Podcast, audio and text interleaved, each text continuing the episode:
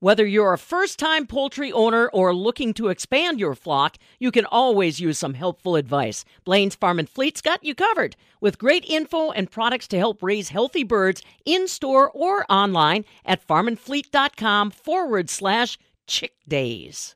Folks in the Central Sands region of the state should know that fall means cranberry harvest is underway. I'm Stephanie Hoff for the Midwest Farm Report. Central Wisconsin is home to the highest concentration of cranberry bogs in the world. At the center of that is Gaynor Cranberry Company. Heidi Slinkman is the manager and co owner of her family's cranberry farm. Heidi, let's start with you telling us about the farm. The size of our farm is 212 acres of vines in production with an additional 2,000 acres of support land.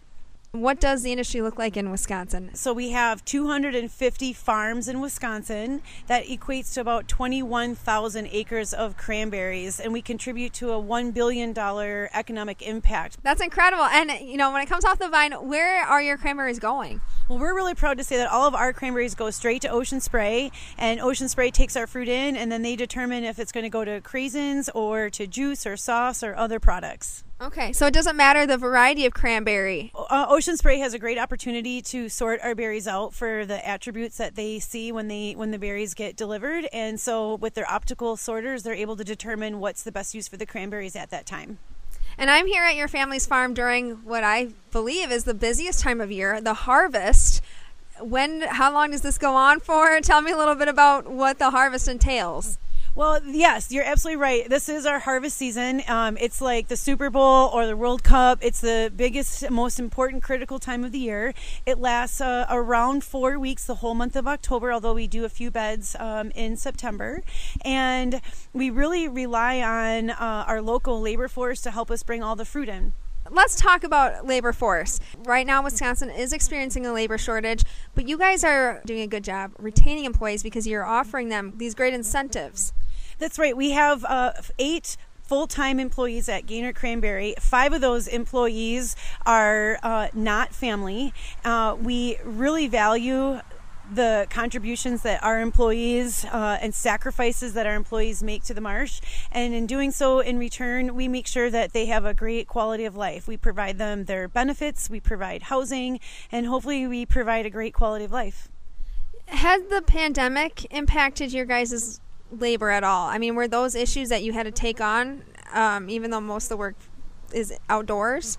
It sure has. A couple of things. We've had to add additional safety practices and protocols onto our farm to make sure that we have a safe environment for everyone to come to work uh, at. So, between um, the sanitizing of our trucks in the shop, we have social distancing in the lunchrooms.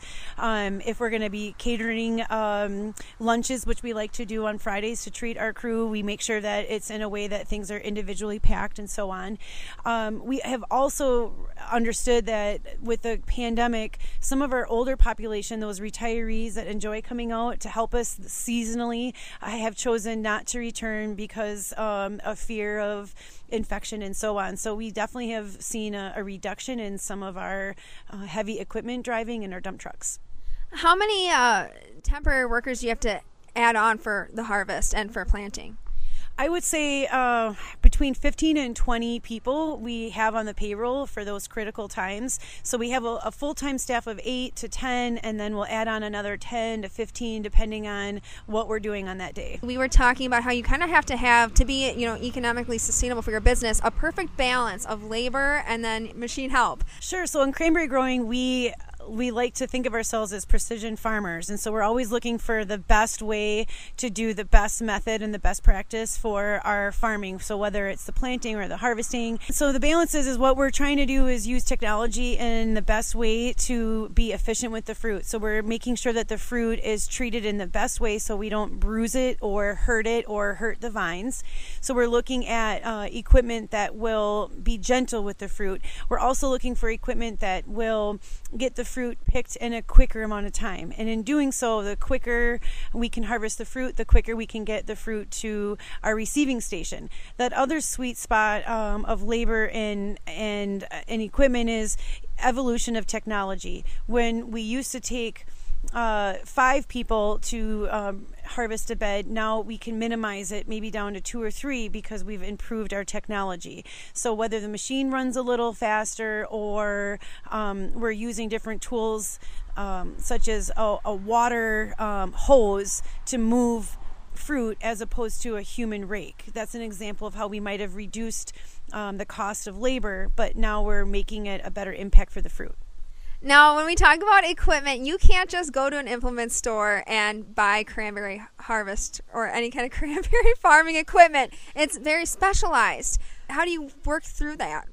Well, that's a really good point. So, cranberry growers um, are self made engineers, more or less, and we have to uh, design and invest in ourselves because although we think we're big business, our economy of scale doesn't quite compete with uh, row crops. So we'll take something that we've seen uh, in other agricultures and then we'll tweak it to modify to our farm. So oftentimes when you see equipment on a cranberry marsh, it may be very custom and specific to that farm, and it may have been an idea borrowed either from another neighbor or another ag group, but it's still very specialized.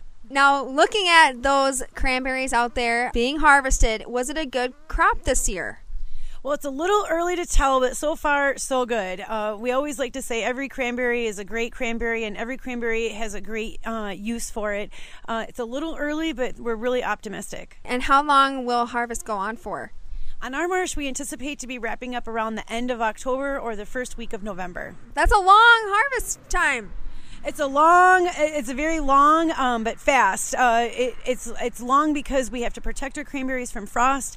Uh, we need to make sure that our crew are healthy and um, sustained uh, with sleep and nutrition and charisma. Uh, and so every week we're looking at how can we make sure everyone's happy, healthy, and ready to go. Now we are here today because you're kind of showcasing, highlighting the sustainability practices on your farm, not only to keep your farm going for more generations economically, but environmentally. Well, we love telling this story as cranberry growers about how we are sustainable because we work and live on the land. Uh, it's it's a combination that and a relationship that we highly value, and so it's easy for us to talk about because it's something that we've always done. Uh, when we use water, we only use what we need. We borrow it, we release it. Uh, we want to we want to maximize our opportunities to conserve our land. Um, we want to maximize the quality of water that we have uh, so that it's great for our our, agriculture. Uh, we know that the water that we borrow is released um, to a reservoir or to a water stream and then shared with our neighbor.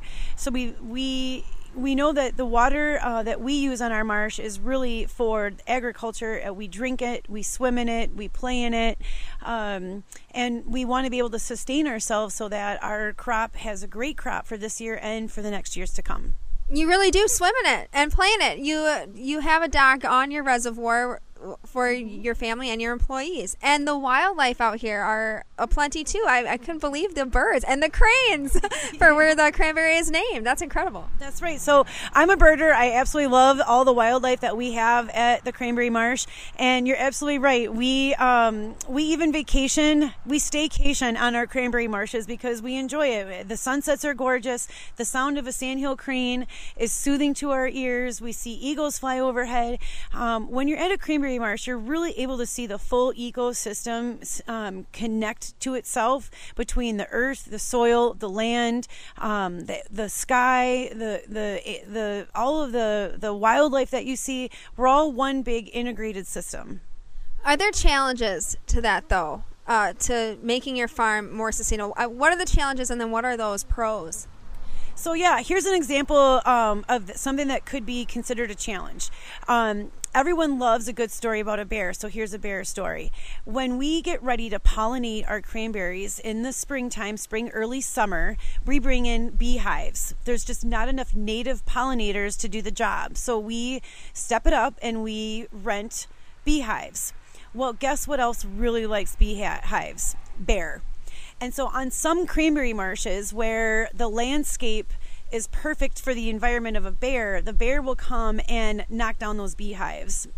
And then that's a problem. So, one of our um, approaches to wildlife controls um, kind of working with nature. We know Mother Nature will always win. So a good way to keep those bear or maybe even deer out of the the cranberry marsh is putting up a fence. That's certainly something that I don't think anyone's really thought about. Another thing that I didn't think about before I got here was that you are producing food. So you have to be very careful about littering and smoking. Can you talk about why you have to be so stringent about what ends up in these bogs? So we have uh, really strict guidelines on our marsh and uh, expectations for everyone in the marsh, whether it's a guest, a visitor, uh, our crew.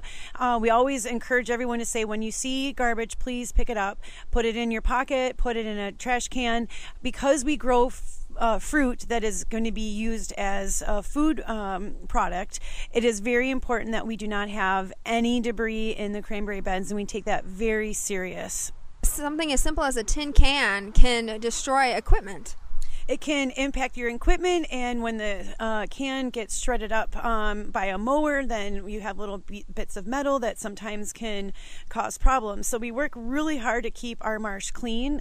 Um, we have a really strong um, values to um, pollution and to keeping um, a really well organized marsh. So we have um, expectations. Everyone is expected to, to clean up after themselves. It's no it's no one no one person's job to be responsible for property management, farm management.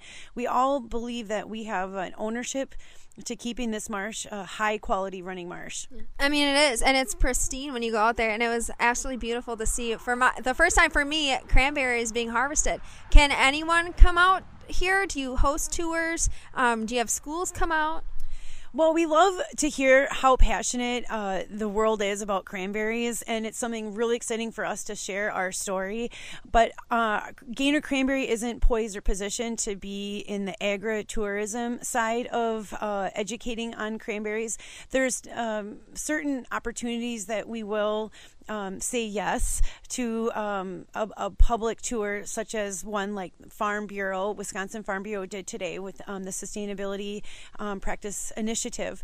Um, but it's also difficult to be able to manage uh, daily tours to the public. It, you need a dedicated person to be able to manage the public and help answer questions. And although I enjoy um, and enthused and passionate about my cranberry education, I also have farm HR to manage. So there's only so many hours in the day, and it presents um, some complicated troubles in the calendar. Heidi, is there anything else you wanted to talk about? We are one of the, I think we are the largest concentrated growing area in the world, and the pride that we have on our farms and for our families and for this cranberry industry, I think is a true testimony of not only the cranberry growers in America, but the American farmer spirit. Heidi Slinkman is the manager and co owner of Gaynor Cranberry Company, which is in the process of harvesting their cranberries right now. Those berries will go to Ocean Spray. For the Midwest Farm Report, I'm Stephanie Hoff.